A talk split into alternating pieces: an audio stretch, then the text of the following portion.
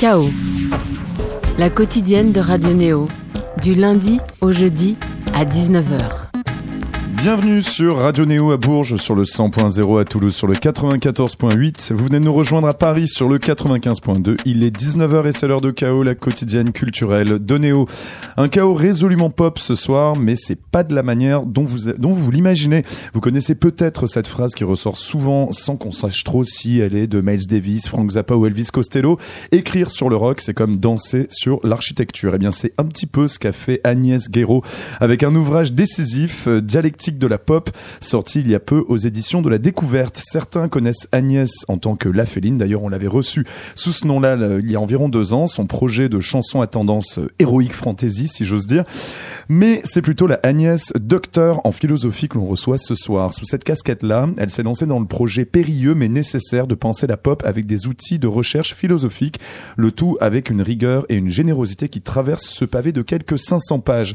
Qu'est-ce que la pop à l'échelle de la musique dans le sens large du terme. Qu'est-ce qu'elle englobe? Quelles sont ses propriétés, ses contradictions? On croit tous savoir ce qu'est la pop, mais après, plus d'un siècle de musique populaire enregistrée, la réponse est plus complexe qu'on ne le pense. Heureusement, Agnès Guéraud est avec nous ce soir pour y voir plus clair et circonscrire ce que Serge Gainsbourg a faussement qualifié fameusement pardon, qualifié d'art mineur et il le pensait tout à fait. Bonsoir Agnès. Bonsoir Thomas.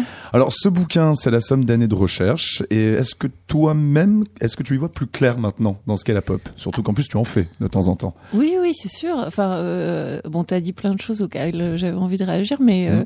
mais bah, t'inquiète, on a le temps, on a une heure. Ouais. oui, ça m'a fait complètement avancer euh, moi-même sur ce que ce que je pensais de la pop. J'ai cherché, j'ai vraiment, je suis rentrée dans une espèce de, de taillis. Euh, euh, j'avais quelques idées. J'avais cette idée, l'idée première de base, mmh. c'était l'idée que que je préférais finalement quelqu'un comme Adorno, qui est, euh, mmh. je qualifie de hater, c'est-à-dire quelqu'un qui qui, Adorno, qui, va, hater, voilà, qui va vraiment mmh. casser la pop, que les gens qui te qui ne se rapportent à cette musique que comme à un plaisir coupable. Je mmh. trouve ça insupportable de dire oui, on aime tous la pop, mais bon, c'est pas vraiment de l'art. Moi, je préfère le, le, gars qui arrive et qui dit euh, non, c'est insupportable, je, je, cette musique est mauvaise, et là, tu es en face et tu essaies de penser bah oui, bah alors qu'est-ce qui se passe? Non, non, moi je connais euh, quelques de voilà morceaux mhm. euh, absolument frappants que je considère comme des chefs-d'œuvre. Mhm. Enfin, donc je vais argumenter et je vais chercher comment répondre mhm. à un hater comme ça. Et bon, tu l'as pas vidé la pote, hein, d'accord T'as toujours envie d'en faire en ah tant que la Ah ouais, complètement. Mais ça, c'était un, un, enjeu. Après, moi, je suis complètement autodidacte euh, musicalement, donc je pense que c'est quelque chose qui me, qui fait que réfléchir théoriquement sur cet objet, ça, ça, ça tue pas du tout la magie pour moi, en fait. Et eh ben, on va en parler d'ailleurs justement toutes ces recherches et également du penseur Adorno qu'on présentera un petit peu plus tard.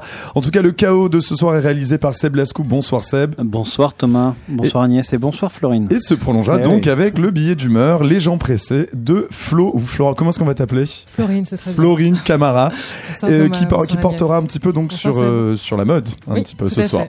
Et un petit faudeur également à notre antenne toulousaine en la personne d'Estelle Trévi en fin d'émission. Mais on va commencer par écouter un petit peu de pop, n'est-ce pas Agnès?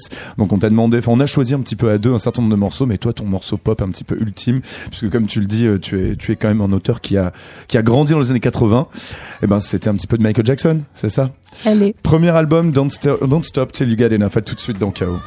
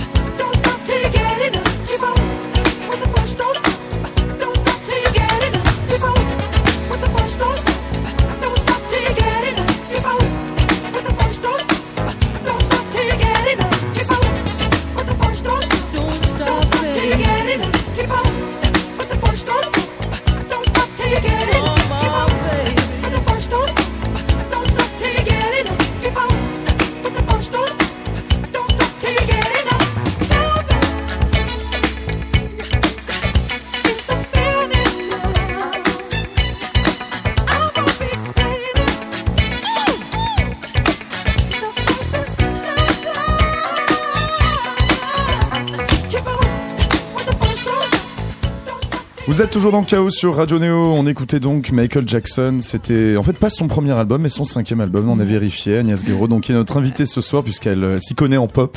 Elle a même ouais. décortiqué le truc, n'est-ce pas? C'est déjà Quincy Jones au demeurant. Voilà, avait... ouais. C'est son premier véritable tube pour lui-même en ça. tant que Et Michael bon, Jackson voilà, solo. c'est un morceau que, qui qui euh, qui ravit euh, l'enfant que j'étais, qui ravissait l'enfant que j'étais et qui me ravit toujours toujours. donc je pense que ça, ça correspond vraiment à ce que ce que j'appelle dans le livre l'utopie de la popularité, ce, ce, ce ce genre de morceau qui capte instantanément tout le monde. Enfin, Mhm. une grande partie qui fait plébiscite. Et en même temps voilà plus on, on a beau connaître la musique on a beau découvrir d'autres choses et à, avoir un, une connaissance euh, quand même un peu plus large que quand on Mhm. a 6 ou 7 ans à côté de son, son poste de radio. Et on, on continue de trouver ça génial. Et donc il y a une espèce de convergence entre plébiscite et une force artistique. Et pour moi c'est l'utopie de la popularité. Et je pense que quand tu fais de la pop t'as toujours ça en tête. Tu, tu vises un peu ce- cet idéal. Et, et, et, euh, je, je fais toute une analyse dans le bouquin euh, sur ce que sont les hits, enfin comment fonctionne un Mhm. hit. Et, et j'explique en fait que par exemple le, le ce qu'on enfin dans les hits il y a des hooks, c'est-à-dire Mhm. les accroches. Et, et l'intérêt du hook, euh, enfin le, le, le livre aussi consiste à faire un geste à l'écart un petit peu de la musicologie qui parfois réduit la pop en disant oh, la pop c'est toujours les mêmes accords, c'est toujours le même machin. Ouais, mais si on y réfléchit, les, les hooks c'est jamais les mêmes par Mhm. contre. Donc euh, et, et là, ce que je trouve génial, c'est qu'on a tendance à dire bon les morceaux euh, qui font des tubes, ils ont toujours à peu près la même structure. Mais en réalité, ce morceau, Mhm. il a une, une structure. Il n'y a pas de refrain. En fait, c'est une transe. C'est-à-dire, il, il dit continue tant que t'en as pas assez.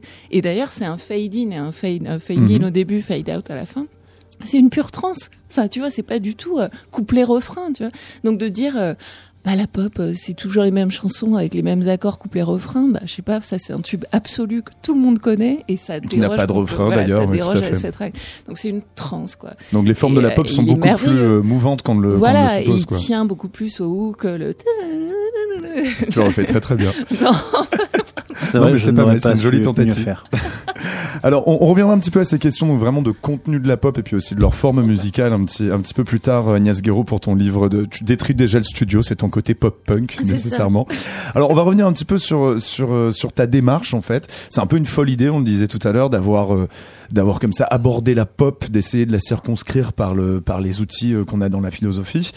Euh, est-ce qu'il n'y a pas des moments, justement, parce que la pop, elle est, elle peut être euh, fuyante, capricieuse, parfois futile, parfois beaucoup moins, parfois beaucoup plus grave. Est-ce qu'il y a des moments où est-ce qu'elle résiste de temps en temps à la, à l'analyse, à l'étude Bien sûr, elle, elle finit par, euh, elle finit par résister dans l'expérience des œuvres, Mhm. si je puis dire. C'est-à-dire que, euh, bah, elle résiste, par exemple, dans le fait que c'est pas parce que j'analyse euh, ce tube de Michael Jackson Mhm. que je vais être en mesure de composer un truc de génie pareil. Donc, comme toute œuvre d'art, elle, voilà, il y a des, cette résistance. En revanche, c'est vrai que mon geste, c'est quand même un peu de d'envoyer balader ce rapport à la pop, c'est comme euh, qu'on hérite un peu du pop art, quoi. C'est-à-dire ce truc superficiel qui passe, qui compte pas, qui est Mm. que pour les adolescents. Non, euh, l'idée c'est de dire, bah moi, je, je- il me semble que quand j'ai, je regarde les disques que j'ai à la maison, Mm. même je regarde, voilà, j'écoute ces sélections que je peux faire et, et j'ai un rapport à des œuvres et, Mm. et c'est des œuvres euh, d'art. Enfin, il y en a des ratés, hein. Il y en a des réussis, il y a des daubes, comme il y a des, comme il y a des, Mhm. comme tu vois, il y a des croûtes en peinture. mais mais c'est des œuvres et, et de ce point de vue-là, je vois pas pourquoi on s'y rapporterait pas comme à des œuvres. Et donc euh, donc euh, les moments de résistance, ils tiennent. C'est c'est les ça- en un sens, c'est les mêmes que quand tu te rapportes à, à un tableau dont t'arrives pas à élucider le, la force, tu vois, à élucider le mystère.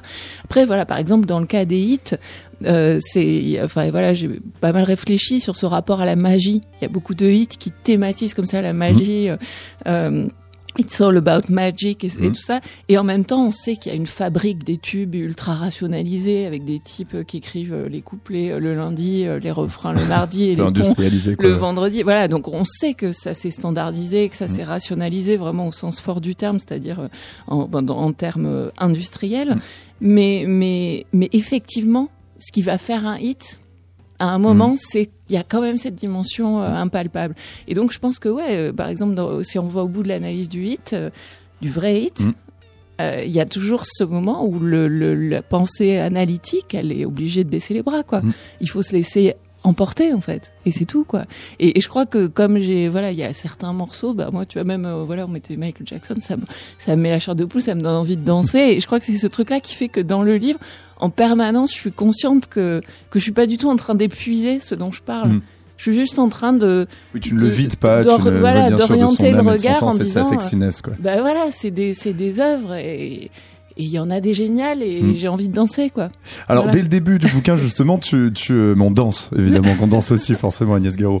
Dès le début du bouquin justement tu dis que tu, balayes un petit peu cette enfin cette suspicion selon laquelle euh, ce serait censé être quelque chose de léger puisque ce projet il est pas si fou. D'abord il y en a d'autres un petit peu qui ont quand même écrit sur la pop. Maintenant c'est rentré quand même dans le domaine universitaire de la recherche notamment aux États-Unis et euh, en fait tu expliques que la pop elle-même on pourrait croire justement que c'est frivole comme ça mais elle se pense déjà aujourd'hui puisqu'on a quand même beaucoup accumulé on reviendra un petit peu aux origines de ce que tu appelles pop, Agnès Guéraud.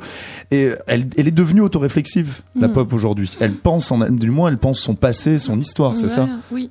Et de, depuis très longtemps. Alors c'est vrai qu'on peut se dire, bon, si on cherche, euh, si on regarde juste en termes universitaires, c'est très sociaux, très ce qu'on mm. appelle cultural studies, qui est euh, de, un type d'analyse en fait qui vient des études littéraires et un peu de l'école de Francfort d'ailleurs. C'est du monde d'Adorno, mais côté positif, quoi, enfin, côté mm. euh, une manière d'aborder positivement la culture populaire. Mais c'est pas, il euh, y a peu d'esthétique. Il y a, mm. enfin, à ma connaissance, il n'y a pas trop d'ouvrages euh, philosophiques sur la pop qui dit, allez, on va, on va se demander en quoi c'est un art mm. musical qui est différent d'autres arts musicaux, la musique populaire mm-hmm. enregistrée.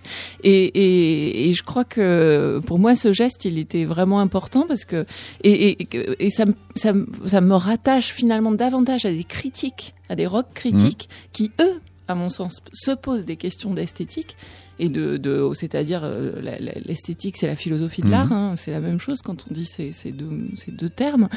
Et finalement, c'est plus chez euh, Simon Reynolds ou chez Greg Marcus ou, ou, euh, ou en vous écoutant les uns et les mhm. autres commenter la musique que j'entends les problèmes qu'on mm. a tous à évaluer ces œuvres. Est-ce que c'est une œuvre qui progresse? Est-ce que c'est une œuvre authentique? Euh, Est-ce que c'est vraiment un hit? Enfin, ça, ces questions-là, finalement, c'est les, les musiciens et les mm. critiques qui les posent. Donc euh, c'est pas tant le geste, il est pas si universitaire que ça, parce qu'à l'université, hmm. d'ailleurs j'ai présenté de nombreuses fois ce projet au CNRS et je me suis toujours fait. Euh, tu l'avais une fois, tu l'avais présenté à l'ENS, c'était très bien passé euh, sur euh, sur invitation. Ah oui, non, non, présenter. si on m'invite pour en parler, ah, ça, ça, se passe oui, toujours quand tu très, invité, très bien. Oui, ça va. Mais pour, pour obtenir un poste au CNRS, ah, par contre, ça passe. Ça leur a pas parlé. Ah, ça ah mince, ils en sont pas encore. Don't stop till you get enough. Ouais, et non, c'est c'est on se demande comment se fait-il qu'elle a cette espèce de cursus et puis de l'autre côté euh, qu'elle nous parle de pop quoi. oui dans la musique populaire euh, Donc c'est pas non non c'est pas c'est pas universitaire c'est pas pas du tout admis comme tel. Les, critiques et les musiciens sont beaucoup plus convaincus qu'on parle d'œuvres que les universitaires. Et tu évoquais justement Simon Reynolds qui est un journaliste musical qui a écrit ce livre euh, justement qui était Rétromania qui parlait donc de la pop qui est obsédée par elle-même. Donc quand on disait tout à l'heure que la pop se pense elle-même, c'est qu'elle se cite elle-même constamment. Donc elle est consciente de son histoire, hantée par sa propre histoire. Il retourne souvent. Donc à partir de là, finalement, on se dit qu'elle elle se pense déjà. Elle oui, se... carrément. Il y, a, il y a, alors, en plus, là, on parle de, d'un critique que je qualifierais de moderniste, qui a, qui a, raconté comme ça un récit de la pop avec euh, le punk comme un moment, tout à coup, le moment du négatif, qui a mm. montré, euh, voilà, que tout à coup, la, musique populaire enregistrée pouvait complètement envoyer bouler l'industrie, ce qui n'était pas tout à fait mm-hmm. vrai, mais jusqu'à un certain point. Euh, les rêves, la musique électronique. Donc Reynolds, il a vraiment un récit comme ça qui est mhm. très occidental. Et, et Rétromania, c'est le livre d'un critique ultra connaisseur qui devient très mélancolique mhm. parce que tout à coup, Internet fait que tout, tout, tout ce récit, comme ça, cette mm. espèce de ligne droite du progrès qui, qui a mené euh, jusqu'aux musiques électroniques les plus aventureuses, euh, a l'air relativisé par le fait qu'on a un rapport à tout, tout d'un coup. Enfin, donc, euh, donc lui, typiquement, voilà, c'est quelqu'un qui, qui donne un modèle de récit. Mais il y a aussi, je, je, cite à un moment une phrase de, que Lennon adresse à McCartney en lui disant "You're all pizza and fairy tales." tu n'es que pizza et conte de fées. Et voilà, il n'y a pas besoin d'un gros bouquin de 500 pages, quoi tout est là, quoi. C'est-à-dire qu'à un moment donné, l'espèce de, de, naïveté, de, de, de qui, est, qui, est, magnifique en fait, chez, euh, de quête de l'innocence chez mmh. McCartney, là, elle est complètement relativisée par Lennon, qui est en train de lui dire, tu ne fais que servir euh, l'industrie culturelle. Et euh, en disant ça, et l'industrie du divertissement. Mmh. Et en disant ça, il, il, fait déjà une espèce de métacritique. Donc, il y, a plein de textes de chansons sur l'authenticité ou l'inauthenticité. Enfin, je veux dire que le rapport de pensée, le rapport critique, il passe par plein de formes qui ne mm. sont pas nécessairement celles du discours philosophique. Et là, l'idée, c'est de, de, le discours philosophique, il est juste là un moment pour dire, bah, ouais, regardez, quoi, c'était mm. là. Enfin, mais, mais il n'est pas là pour dire, je suis la première à, raisonner euh, sur la question. On va, on va, revenir sur le côté un peu irrationnel de la pop aussi. Alors pas celui forcément qui fait danser, mais euh, il y a cette notion de goût qui intervient dans la pop. Tu en parles. Du goût d'ailleurs, tu, tu, tu, tu, convoques Kant à un moment qui avait déjà pointé un petit peu ce rapport euh, du subjectif universel comme ça. Alors c'est presque. Tu, peux enlever le un petit peu. Ouais, Moi j'appellerais ça carrément un peu le goût personnel totalitaire. C'est-à-dire tu, tu, tu évoques un peu ce, donc ce, goût de genre si moi j'aime, c'est-à-dire que tout le monde doit aimer. C'est une sorte de vérité comme ça. On veut que tout le monde aime impérativement ça et tu et tu, tu cites un texte très drôle de Joe Pernis, de Joe Pernis qui, euh, qui explique tout simplement que les gens qui n'aiment pas les Smiths sont des imbéciles. Mm, mm, mm. et c'est très très violent. Est-ce que, est-ce que finalement, alors je sais pas si c'est propre à la pop, c'est pas propre à la pop ça. Particulièrement, tu penses c'est encore plus fort dans la pop Non, non, il y a les gens se sont étripés autour de, de pièces romantiques euh, de Victor Hugo. Euh, ils sont étripés entre Stravinsky et Schoenberg. Enfin, je veux dire, le, monde de, de la critique et de l'évaluation esthétique, c'est un monde qui est très très violent. Et parce qu'en fait, il, recouvre des, des, rapports de classe aussi. Mhm. Enfin, donc euh, donc bien sûr que c'est mhm. pas que propre à la pop.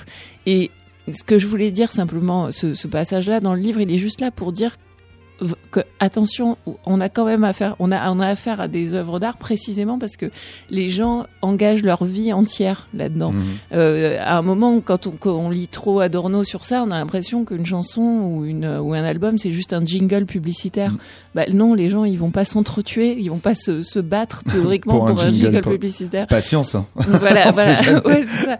Mais, mais donc, euh, et, et qu'est-ce que ça veut dire? Ça veut dire qu'une une chanson, même une simple chanson, mhm. c'est quand elle est forte, elle engage une vision du monde, en fait, une mm. vision de la vie, une vision de ce qu'est être humain, mm. être une femme, être blanche, être noire, être gay, être. Mm. Et ça, par contre, la pop est très, euh, a, accueilli cette possibilité de d'incarner absolument la musique et que ton corps ce qu'il est euh, socialement, ce qu'il est physiquement, ce qu'il est même dans sa situation à un moment donné, je suis dans l'eau, euh, je plane ou je suis à terre, tout ça la pop le dit et euh, on trouve pas ça énoncé dans la musique euh, savante euh, euh, beaucoup moins occidentale. c'est, beaucoup, beaucoup, moins. Et de, ah, voilà, un moment dans le livre, j'ai, comparé comme ça le, le, la façon dont l'eau, le, thème de l'eau intervient mm. dans des œuvres de Beethoven, de Ravel ou ou de Ravel et, et que j'adore, enfin surtout Ravel. Rien contre Ravel ni Beethoven. Voilà. et, et, et, comment il apparaît dans les chansons pop. Et mm. dans, dans, enfin si tu prends la tempête de Beethoven, t'as une espèce de tableau comme ça de l'humanité prise dans la tempête, de l'homme. Et, et, tu prends une chanson des Doors et là tout à coup t'es sur ta moto sous la pluie quoi. Mm. Et t'es es, dans le monde. Enfin l'immersion humaine mm. à hauteur d'homme dans la finitude de ce que c'est qu'être un être humain, ça c'est quelque chose qui a permis la musique populaire et qui fait que quand on se bat, on se bat aussi euh, en termes de quel humain tu es quoi. Mm. La pop, c'est pas que de la blague. J'espère que vous avez bien compris ce soir dans le chaos avec Agnès Guéraud. Si j'avais su qu'on allait parler justement de Riders on the Storm des Doors, on l'aurait peut-être plus la jouer maintenant, mais on va euh, plutôt revenir un petit peu. Tu disais tout à l'heure qu'il faut qu'on se rende compte justement qu'on a qu'on euh, qu'on a affaire à des œuvres, mais alors justement tu poses aussi la question de qu'est-ce qu'une œuvre? Et pour revenir un petit peu à tout ça, on a tu as choisi de, de jouer un petit peu de Lead Belly pour un petit peu savoir euh, quand même de, quand datent ces œuvres et de quand est-ce qu'on peut, on va dire, tracer un petit peu le qu'est-ce que la première œuvre pop sous ce format-là. On écoute tout de suite. Donc on est toujours avec Agnès. On va écouter euh, vraiment plus qu'un standard. Hein, là, je veux dire, c'est vraiment gravé dans la pierre. C'est euh, Black Girl, Well Did You Sleep Last Night de Lead Belly. Donc, Chaos sur Radio Neo. À tout de suite.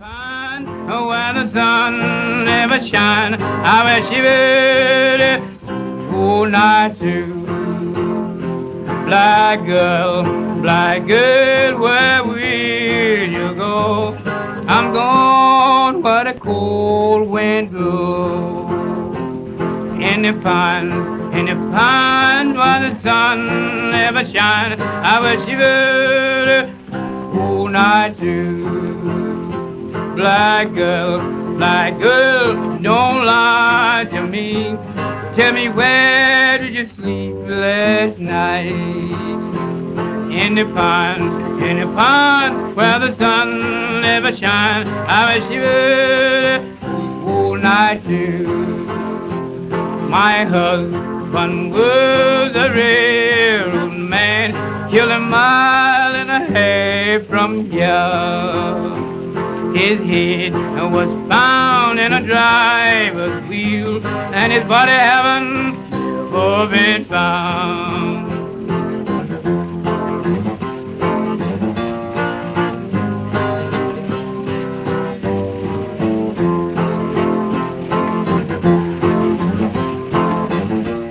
Vous êtes toujours dans Chaos sur Radio Néo. Ce soir, on essaie un petit peu de décortiquer ce qu'il y a dans la pop par tous les moyens possibles et notamment ceux choisis mm. par Agnès Guéraud qui a, euh, qui a écrit un super, c'est la somme de, d'années de recherche.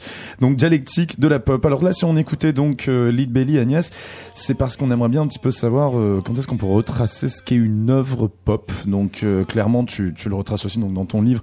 Ça n'a pas commencé avec les Beatles et Elvis. on peut même considérer que ça a commencé avant ça. Donc, on peut même remonter presque à ces, et tu en parlais un petit peu donc dans le livre aux, aux ethnomusicologues qui finalement enregistraient des musiques de tribus, des musiques extrêmement folkloriques à droite à gauche quand est-ce qu'on peut, on va dire, euh, ah, jusqu'où on remonte avec, euh, avec toi? Eh ben, c'est ça. C'est-à-dire que la, quand pop égale pour moi musique populaire enregistrée. Et en fait, L'enregistrement, bon, c'est à peu près vers la fin du 19e siècle qu'on commence à le développer sur cylindre et tout ça. Et par exemple, des musiciens euh, classiques comme euh, Bartok ou Janacek en Europe vont comme ça enregistrer euh, des chants populaires. Mais pour eux, c'est du bloc-notes. C'est-à-dire que ils prennent euh, note, archives de ces chants et qu'ils vont les intégrer dans ce espèce de mouvement romantique nationaliste à leur propre composition, mm. qui sont c'est extrêmement fort, mais c'est une autre histoire. Et moi, pour moi, la pop commence quand justement des gens comme les Lomax en mm. Amérique ont cette même démarche de folkloriste, c'est-à-dire ils vont collecter l'idée de la collecte de, de chants, de hillbilly, de type des Appalaches, de chansons qui sont dont ils ont le sentiment qu'elles sont en train de se perdre, mm. parce qu'en fait l'Amérique est déjà en train de s'industrialiser. Mm.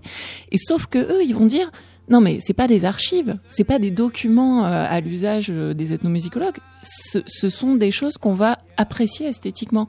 Ils vont ils vont fonder un label et euh, Led Belly par exemple, ça va devenir une star. Et ce qui va compter, c'est pas tant la chanson que chante Led Belly, même si la chanson, je vais en, je vais en reparler tout, mm. très vite, euh, elle est, elle, son histoire, elle est, est passionnante, mais à, à, partir du moment où on se met à non plus apprécier seulement la composition ou le texte, mais cette façon qu'a Led mm. Belly, à cet instant T, d'être enregistrée avec cette voix qui nous marque tous, on la connaît encore. Enfin, c'est quand mm. même euh, magistral. Bon, là, c'est un enregistrement de 44, mais mm. c'est pas si loin. Mais il y en a le premier, de, qui n'est pas Led Belly, date de 1927. Mais et la chanson est probable, vient probablement des années, euh, fin des années 70, après la guerre de sécession.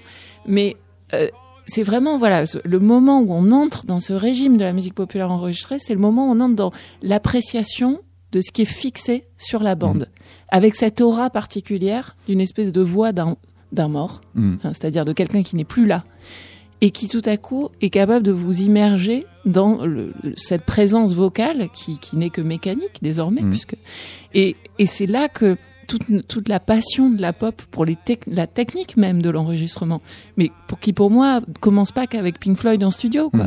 C'est déjà, ils ont déjà cette appréciation esthétique, les, les, les, Lomax père et fils, quand ils, ils vont s'intéresser au même aux, aux, parasites, aux limites de leur technique. Ils étaient conscients de ça justement, du, du cachet de, ce, de cette texture en fait que donnait l'enregistrement, parce qu'il n'y avait pas beaucoup de possibilités techniques à l'époque quand même. Hein, mais c'est juste qu'ils pouvaient. Quoi. Tout à fait, mais mais ils plaçaient euh, mhm. le musicien, ils, ils, estimaient que euh, certains instruments étaient plus roots que d'autres. Enfin, ils, ils, mhm. sont obsédés par la question de l'authenticité. Mhm. Le paradoxe chez ces gens-là, c'est qu'ils voudraient à la fois montrer un monde sans industrie, un monde pré-phonographique, mm. mais par la phonographie.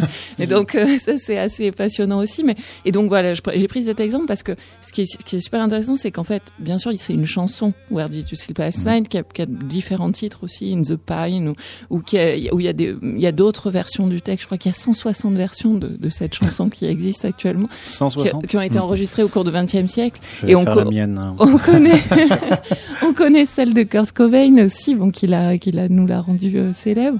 Mais euh, euh, cette chanson, euh, son thème et enfin voilà, c'est il est magnifique, mais il y a plein d'interprétations possibles. Au départ, c'est une histoire de railroad et de, de train, et on trouve dans une roue de train une tête. Donc quelqu'un a été décapité. Enfin, l'histoire est ultra sombre.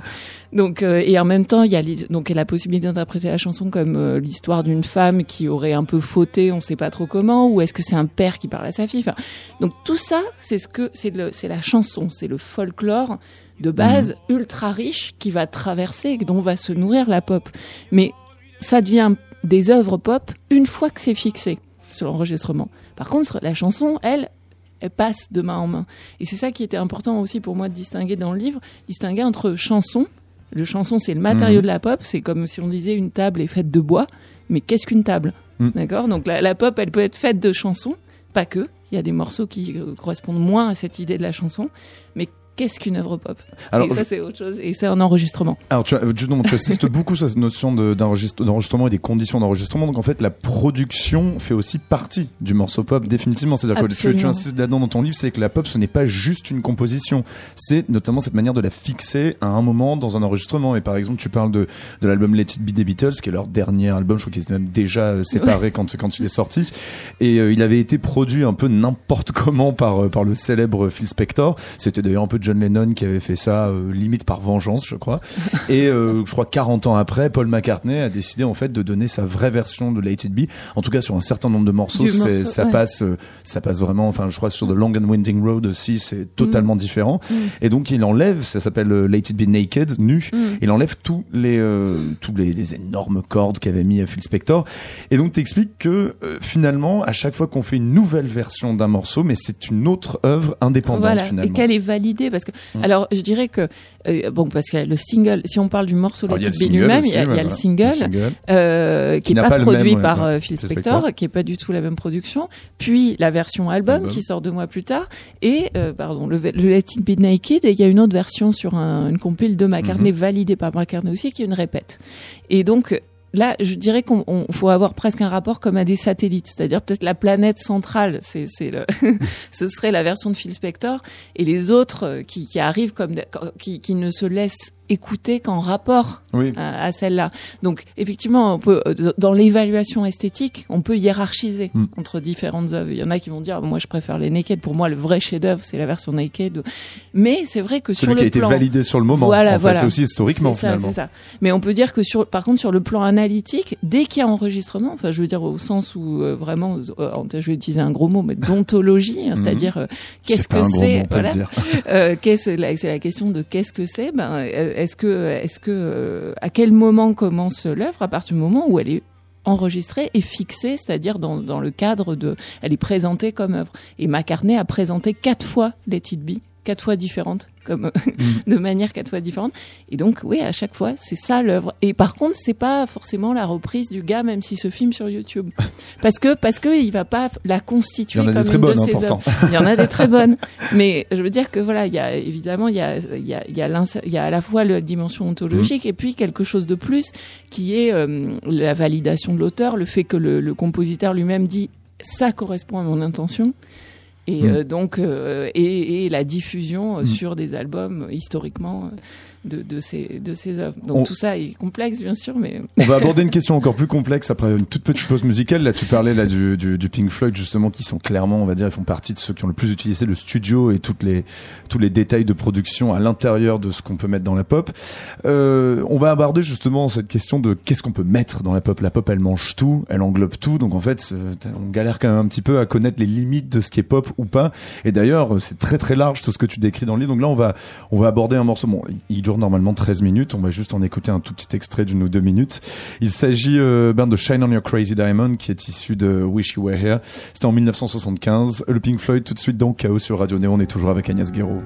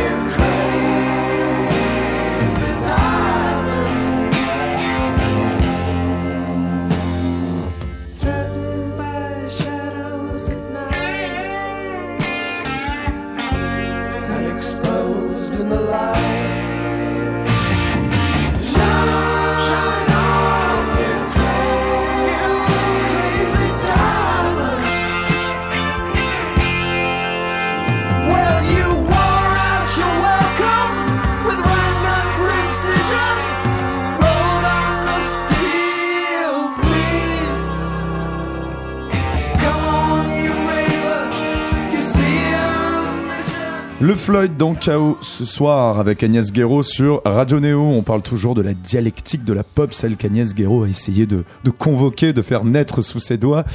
Donc le livre qu'elle qu'elle vient de sortir il y a peu de temps. Donc on aborde plein de questions de, autour de qu'est-ce que peut être la pop. Là, on va plutôt l'aborder d'un point de vue stylistique clairement, genre vraiment dans son matériau euh, sonore. Tu, tu expliques justement que la particularité de la pop, enfin une de ses particularités, c'est d'absorber tout stylistiquement. Je veux dire, comment est-ce qu'on peut, le plus dur, je pense, à faire, et je pense que tu as dû parfois vraiment t'y casser les dents un petit peu, c'est de mm. où, où, ça commence, où ça s'arrête. Tu le disais en début d'émission, tu, tu, faisais justement le parallèle avec Don't Stop You Get Enough en disant que ben en fait euh, elle n'a pas de forme, vraiment ce mm. morceau-là n'a pas de forme, mm. et que finalement ça peut être extrêmement explosé, très éclaté, c'est très expérimental aussi. On a vu par exemple les premiers chose qui me viennent en tête, c'est au début des années 2000, quand le R&B le plus populaire soit-il s'inspirait de, de, choses électroniques très compliquées parfois. Mm. Comment est-ce qu'on peut délimiter le truc si on si on s'y essaye comme tu l'as fait Voilà, bah, le, le, la chose dont je me suis rendu compte assez vite, tu, tu me demandais tout à l'heure est-ce que j'avais moi-même progressé sur la question et, je me suis euh, j'ai présenté à un moment euh, mes réflexions à, des, des, musiciens, enfin dans mhm. un lieu qui s'appelle euh, PAF, enfin où vraiment c'est des gens qui viennent comme ça assister mhm. pour discuter et qui font tous de, du jazz, de la pop, qui mélangent plein de styles.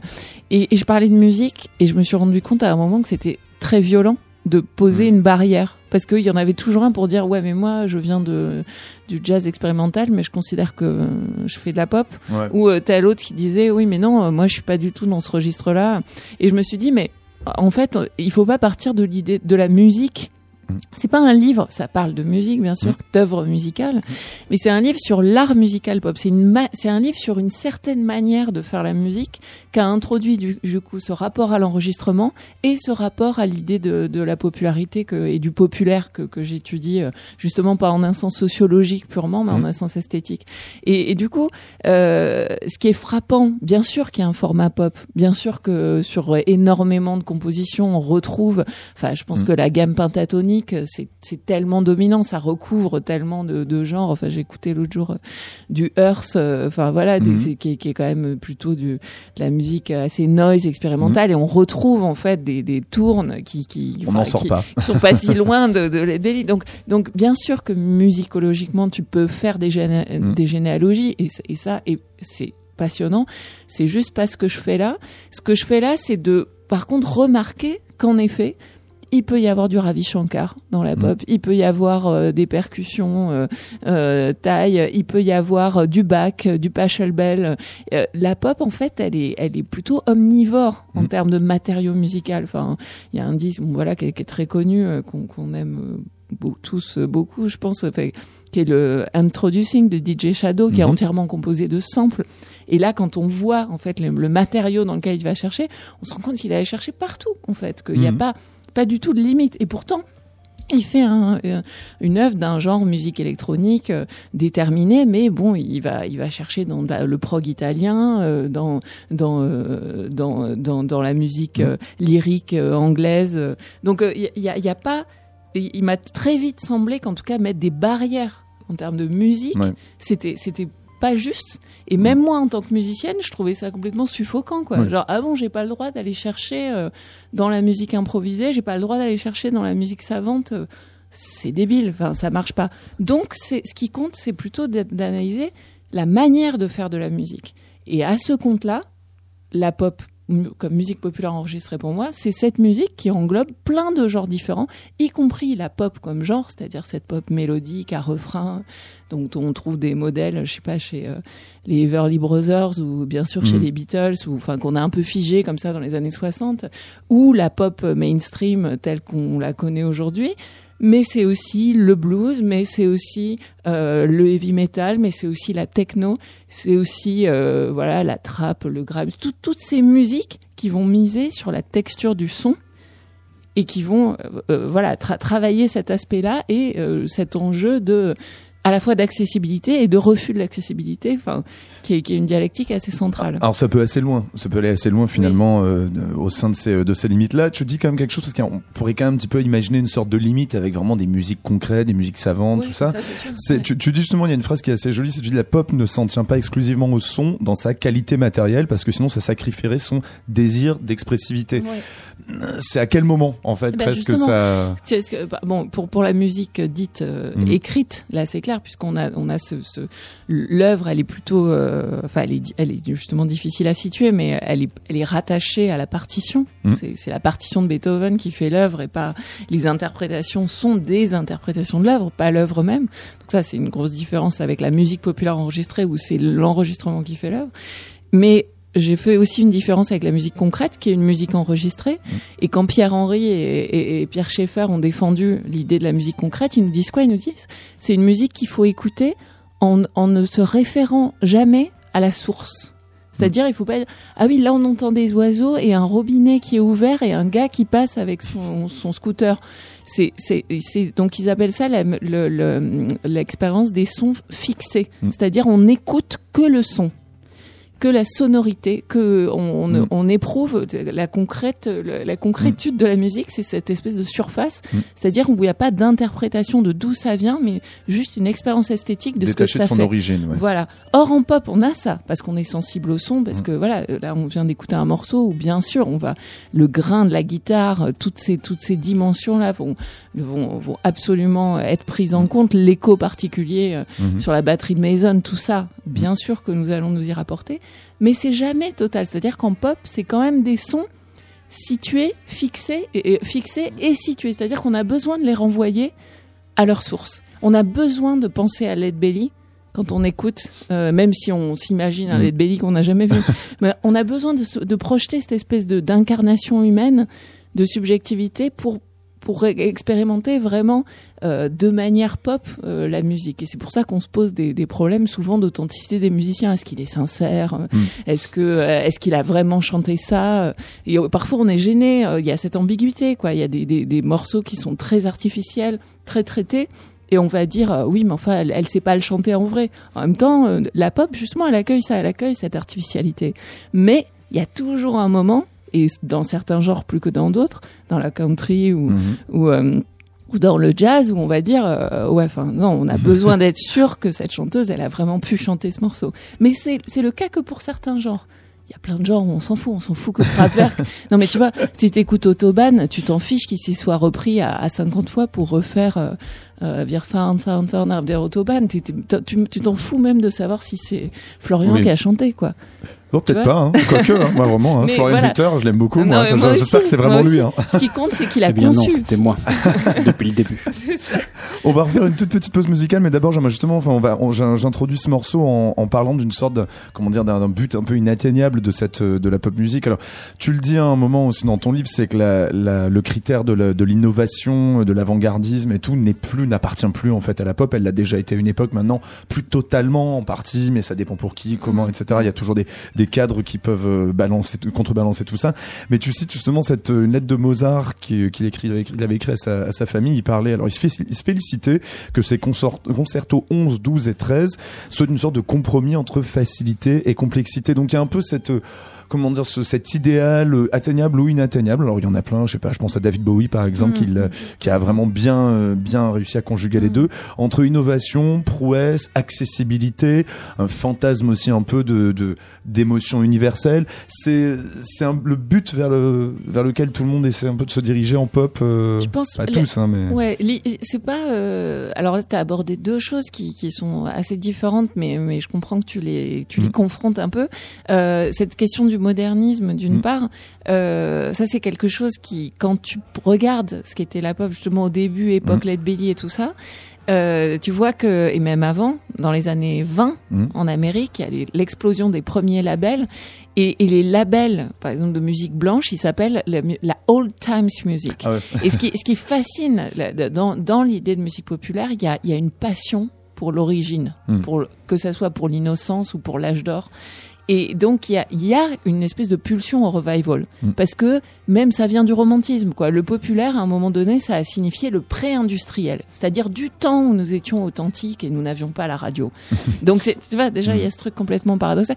Et, et cet élan revivaliste, il est, tu vois, tous tous les genres qui à un moment, tu vois, le reggae roots, Mm. à un moment, il y a cette idée, on va revenir à la source, parce que c'est c'est au moment de la source que c'était authentique.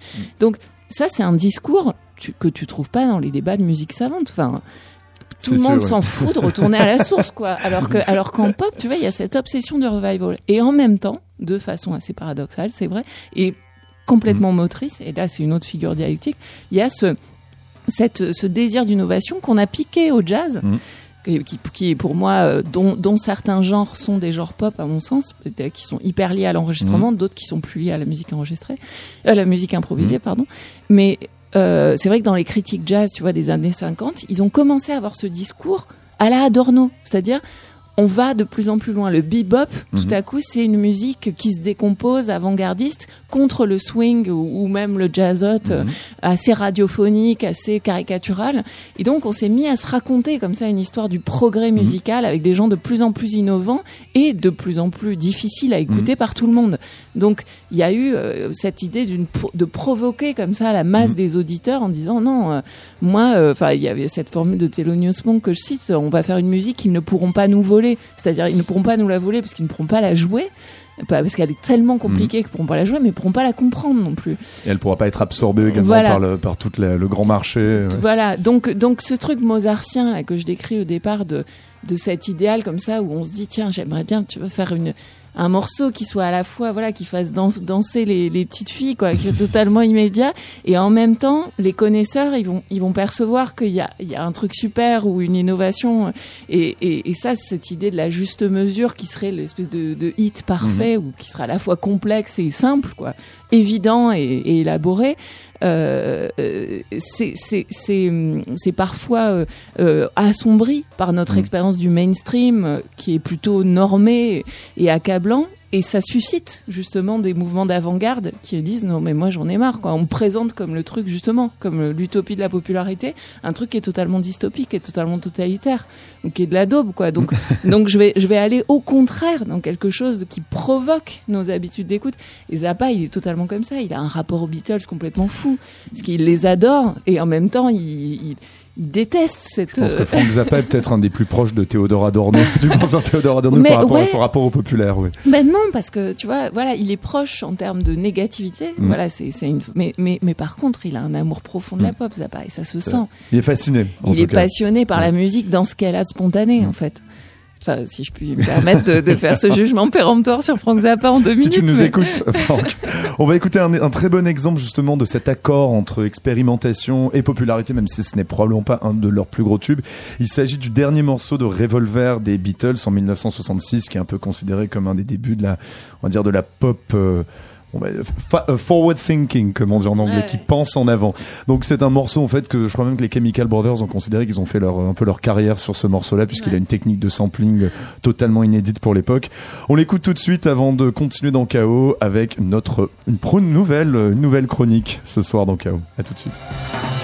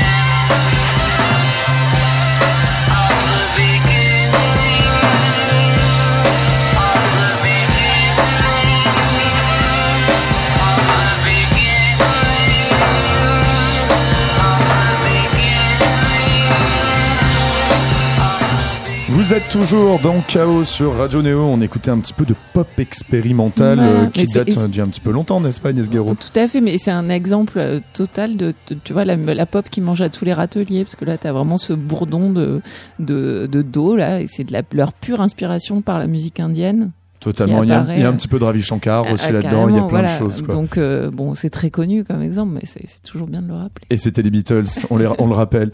On va passer donc à une nouvelle chronique puisque cette année, donc euh, KO euh, se- ben, se, se nourrit de plein de nouvelles. euh, également mange à tous les râteliers, comme la pop finalement, et se nourrit de tout plein de nouveaux contributeurs. Nous avons donc ce soir un, un billet d'humeur qui s'appelle Les gens pressés. Les gens pressés, ça nous vient de Florine Camara. Bonsoir Florine Camara. bonsoir Thomas, bonsoir Agnès, Tu, bonsoir tu Seb. tiens un petit blog donc Oui, oui, c'est ça. qui s'appelle Les gens pressés où tu Ouais, as des ouais, petits euh, fait. billets d'humeur. Des billets d'humeur, des, des histoires qui me sont arrivées ou pas, euh, voilà, que j'ai entendues ou pas. Et on peut te retrouver peut- sur internet, bien Voilà, évidemment. Florine Camara, Les gens pressés. C'est .com, voilà. Tu nous parles de quoi ce soir? Bah, on a évoqué euh, l'idée euh, d'immersion tout à l'heure et ça tombe bien puisque je vais vous proposer une chronique euh, qui va vous, vous plonger dans le monde impitoyable de la mode et plus précisément de la cabine d'essayage. C'est très pop la mode. en Tout plus. à fait, tout à fait. Absolument. Euh, il est fort probable que la cabine d'essayage ressemble, à s'y méprendre, à l'antichambre de l'enfer. Au départ, tu virevoltes entre les rayons, les bras chargés d'articles dont tu sais pertinemment que tu auras une chance sur 100 de les porter un jour. Du genre Mais si, le fluorésie finira par être à la mode Ou encore Je t'assure, ma chérie, grâce à mon régime concombre boudin, je rentrerai dans ce jean taille 36 en 10 jours chrono. On prend les paris? Mais aujourd'hui, tu as du temps, et avant de passer en caisse, tu te demandes si tu as fait le bon choix en sélectionnant pas moins de 15 articles, dont 13 t-shirts blancs quasi identiques. Malgré la force mentale que requiert de rejoindre une file de nanas en talons de 12, patientant pour essayer un débardeur en taille zéro, tu optes pour un passage en cabine d'essayage. C'est là que tu la rencontres. Elle, la personne la plus détestée de l'Ouest. L'antéchrist. J'ai nommé la responsable de cabine. Passant outre sa mission initiale, elle s'est autoproclamée grand dispensateur de conseils pourris en tout genre. Morceau choisi.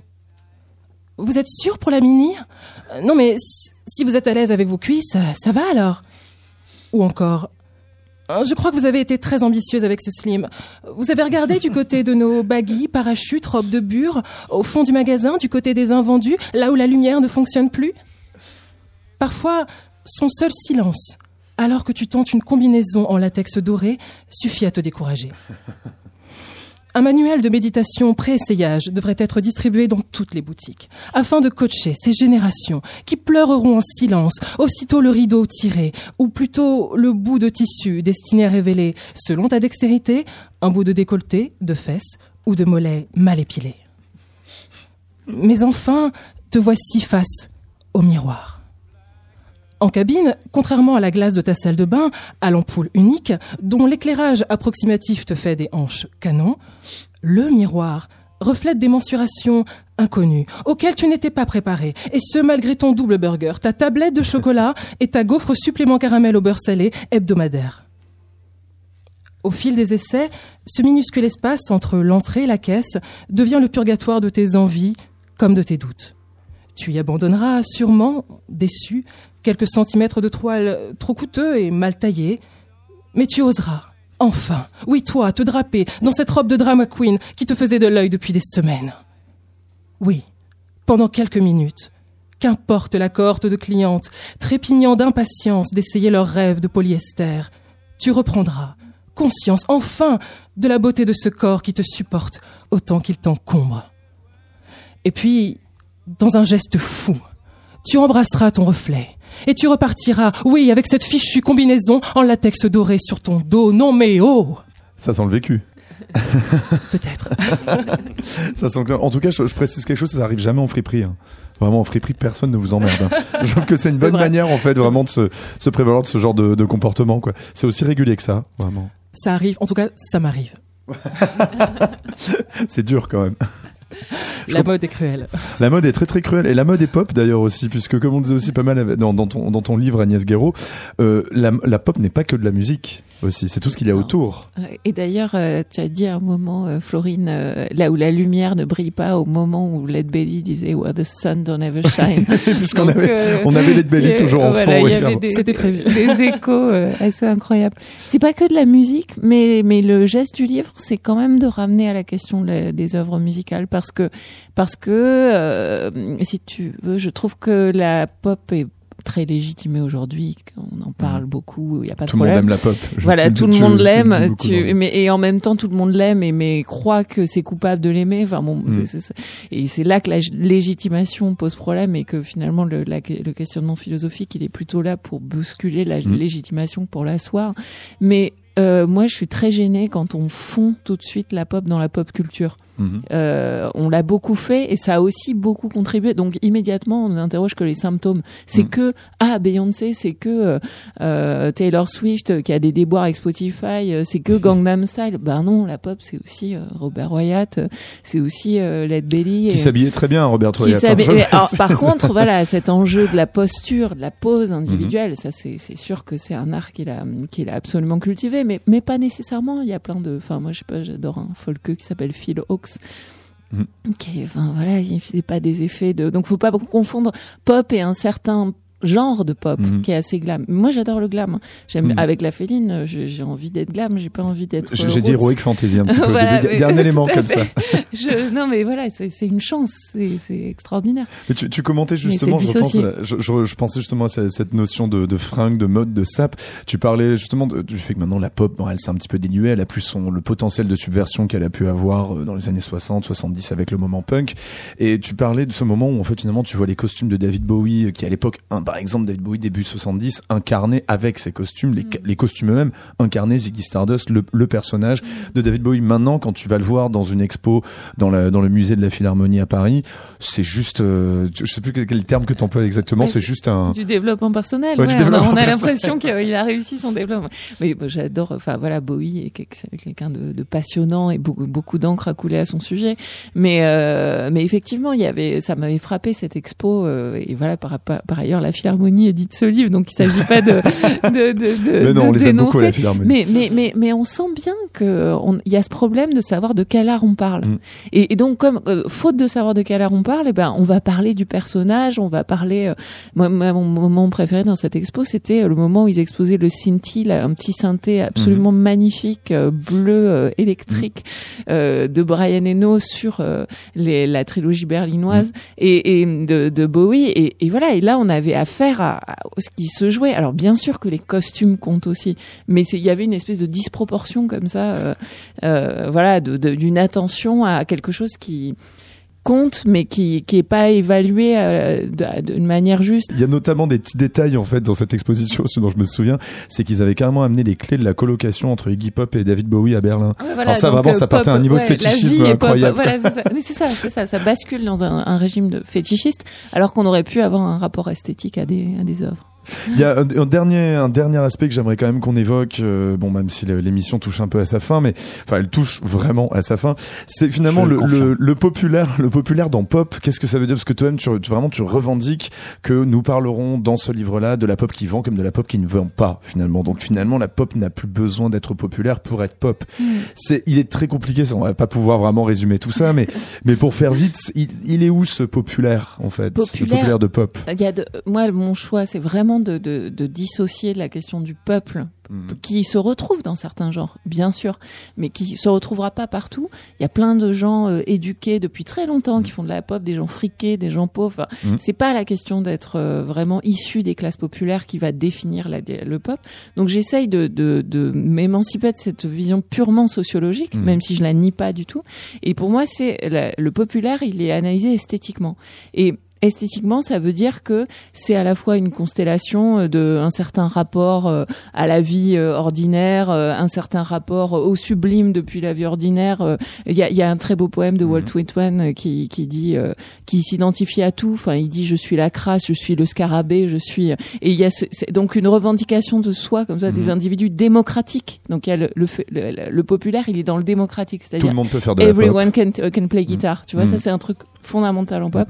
Et ce que j'appelle euh, un idéal esthétique, l'utopie de la popularité, c'est-à-dire qu'on se rapporte tous euh, à cet idéal de faire une- cette musique dont parlait Mozart de la Mhm. juste mesure, qui soit à la fois évidente et euh, Mm. profonde euh, artistiquement.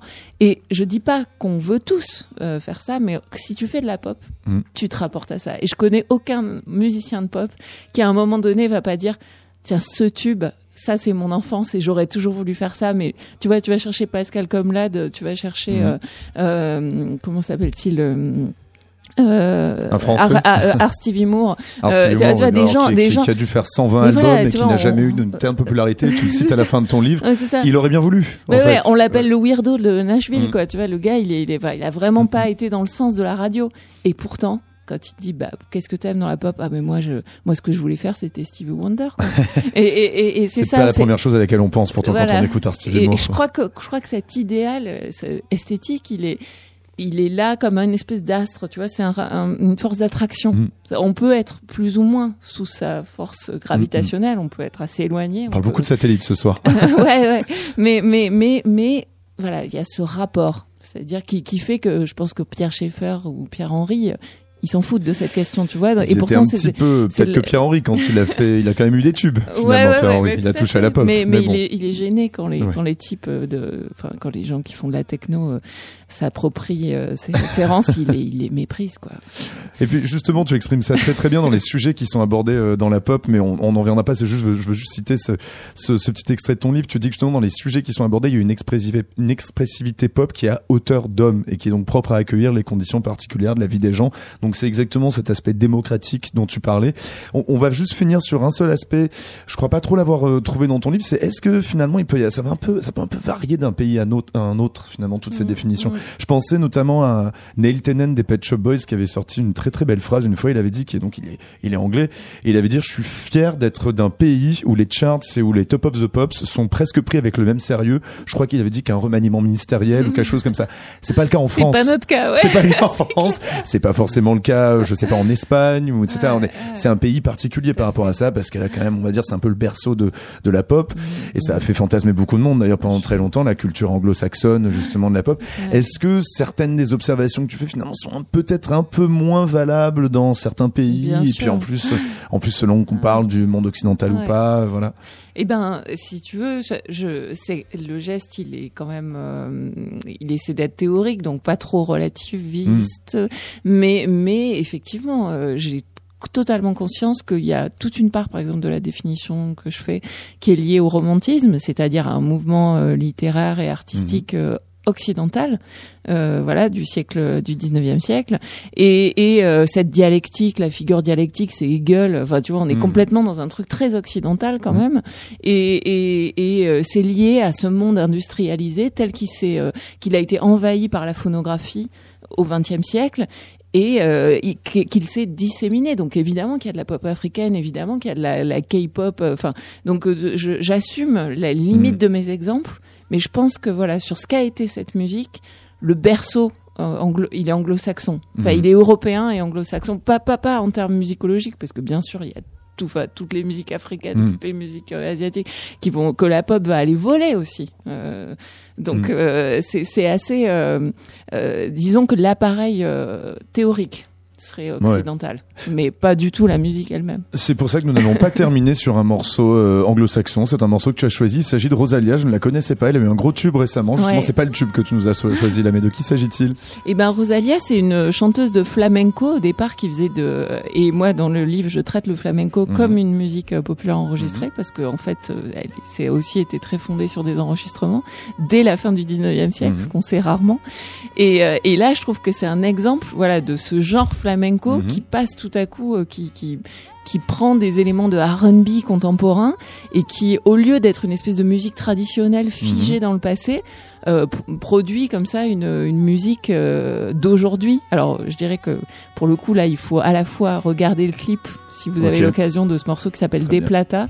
On le vous- mettra en vous allez le podcast de euh, l'émission. voilà, vous allez voir la sexiness absolue de, de Rosalia et qui qui qui, Qui se fringue bien, transcende. qui se fringue bien aussi. Ouais, Elle ouais, bien ouais, elle, a des grosses fourrures en pleine chaleur et tout, mais mais mais il y a elle, a une puissance d'incarnation qui est, qui est considérable. Et surtout voilà, c'est c'est du flamenco. Et en même temps quand on écoute on on, on pense pas qu'il y a qu'une guitare et qu'une voix quoi. Euh, il y a enfin voilà, il y a tout un cette expérience de la musique enregistrée, de la musique qui est quand même mondialisée, qui circule, qui est déterritorialisée. Et cette fille, voilà, elle, est, elle fait du flamenco, c'est-à-dire une musique soi-disant euh, andalouse, Mhm. alors qu'elle est barcelonaise, enfin catalane, je crois. Mhm. Et, et en même temps, elle, elle prend du, du Beyoncé, quoi. Enfin, donc euh, ça, c'est pop, ouais. On entend moins le. Beyoncé hein, dans ce morceau-là, Mais si tu, en fait, il faut voir le, le clip. Faut voir le clip, Ouais. d'accord. Et il y a son tube Malamente où là, c'est carrément. Ouais, ça c'est le gros tube, c'est Voilà. celui-là, d'accord.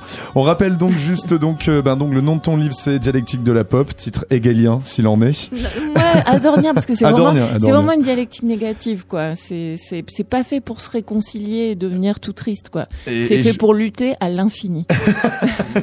C'est aussi ça la pop. Et je précise quand même, donc ça sort chez, chez la découverte et la, la Philharmonie. Et je précise aussi que même si c'est un, c'est effectivement un livre qui est très fat, mais qui a beaucoup de générosité, beaucoup de douceur dans son écriture notamment. Donc même si vous n'avez pas fait une thèse sur Théodore Adorno, comme, Étienne- pas, et- ouais. comme, comme Agnès Guéraud, si vous n'avez pas lu tout Hegel, etc., etc., vous pouvez vraiment aborder ce livre, juste poser quelques questions sur la pop à un moment ou à un autre. Si ça vous intéresse, c'est vraiment abordable, allez-y. Ça, on se baigne dedans, vraiment. On fait comme ça, quoi. Et puis, on pourrait, tu vois Merci également. pour cette publicité. Euh, non, mais très, très généreuse. Et vraiment, je l'ai écrit pour, pour les musiciens, quoi. C'est pas, c'est pas un livre pour Hegel, quoi. C'est pas seulement pour Hegel, clairement. Et donc, tu pourras, on pourra aussi te voir à Lyon pour, donc, il y a une rencontre qui est organisée à la librairie, euh, Miss Calam, c'est ça? Musicalam. Musicalam, Musicalam, j'arrivais pas à le prononcer. Le 4 octobre à Lyon. Chaos, c'est fini pour ce soir. Merci Seb Lascou. Merci Thomas Corlin. Merci également à Florine Camara. Merci. Et, et désolé, Estelle Tréville, la pauvre, elle n'a pas pu faire sa petite chronique du Fauneur de Toulouse. On a eu un petit euh, contretemps ce Non, soir, c'est mais pas c'est pas grave. Elle, reviendra, va- elle elle reviendra. reviendra clairement, alors que pourtant, euh, Agnès Guéraud, tu as beaucoup d'amis à Toulouse d'ailleurs, puisque tu, quand même, tu, as- tu as beaucoup fréquenté toute la bande d'Otimat et donc de la- des siestes électroniques. Mais non, On les il y aura- embrasse. et on les embrasse quand même. En tout cas, le podcast, la playlist et la chronique de cette émission sont à retrouver sur radioneo.org, sur iTunes et sur les plateformes de podcast. La rediffusion de cette émission à l'antenne, c'est demain à 13h. Demain, en tout cas, ce sera François and the Atlas Mountains, qui maintenant s'appelle François Atlas, pour son nouveau projet avec Baudelaire. Mercredi, ce sera KO sur le ring musique, le cercle de critique de Néo. Et jeudi, KO avec toute la culture. Euh, ben, passez une très très bonne soirée sur Radio Néo. On vous laisse avec Rosalia et puis retrouver la playlist habituelle de Néo juste après.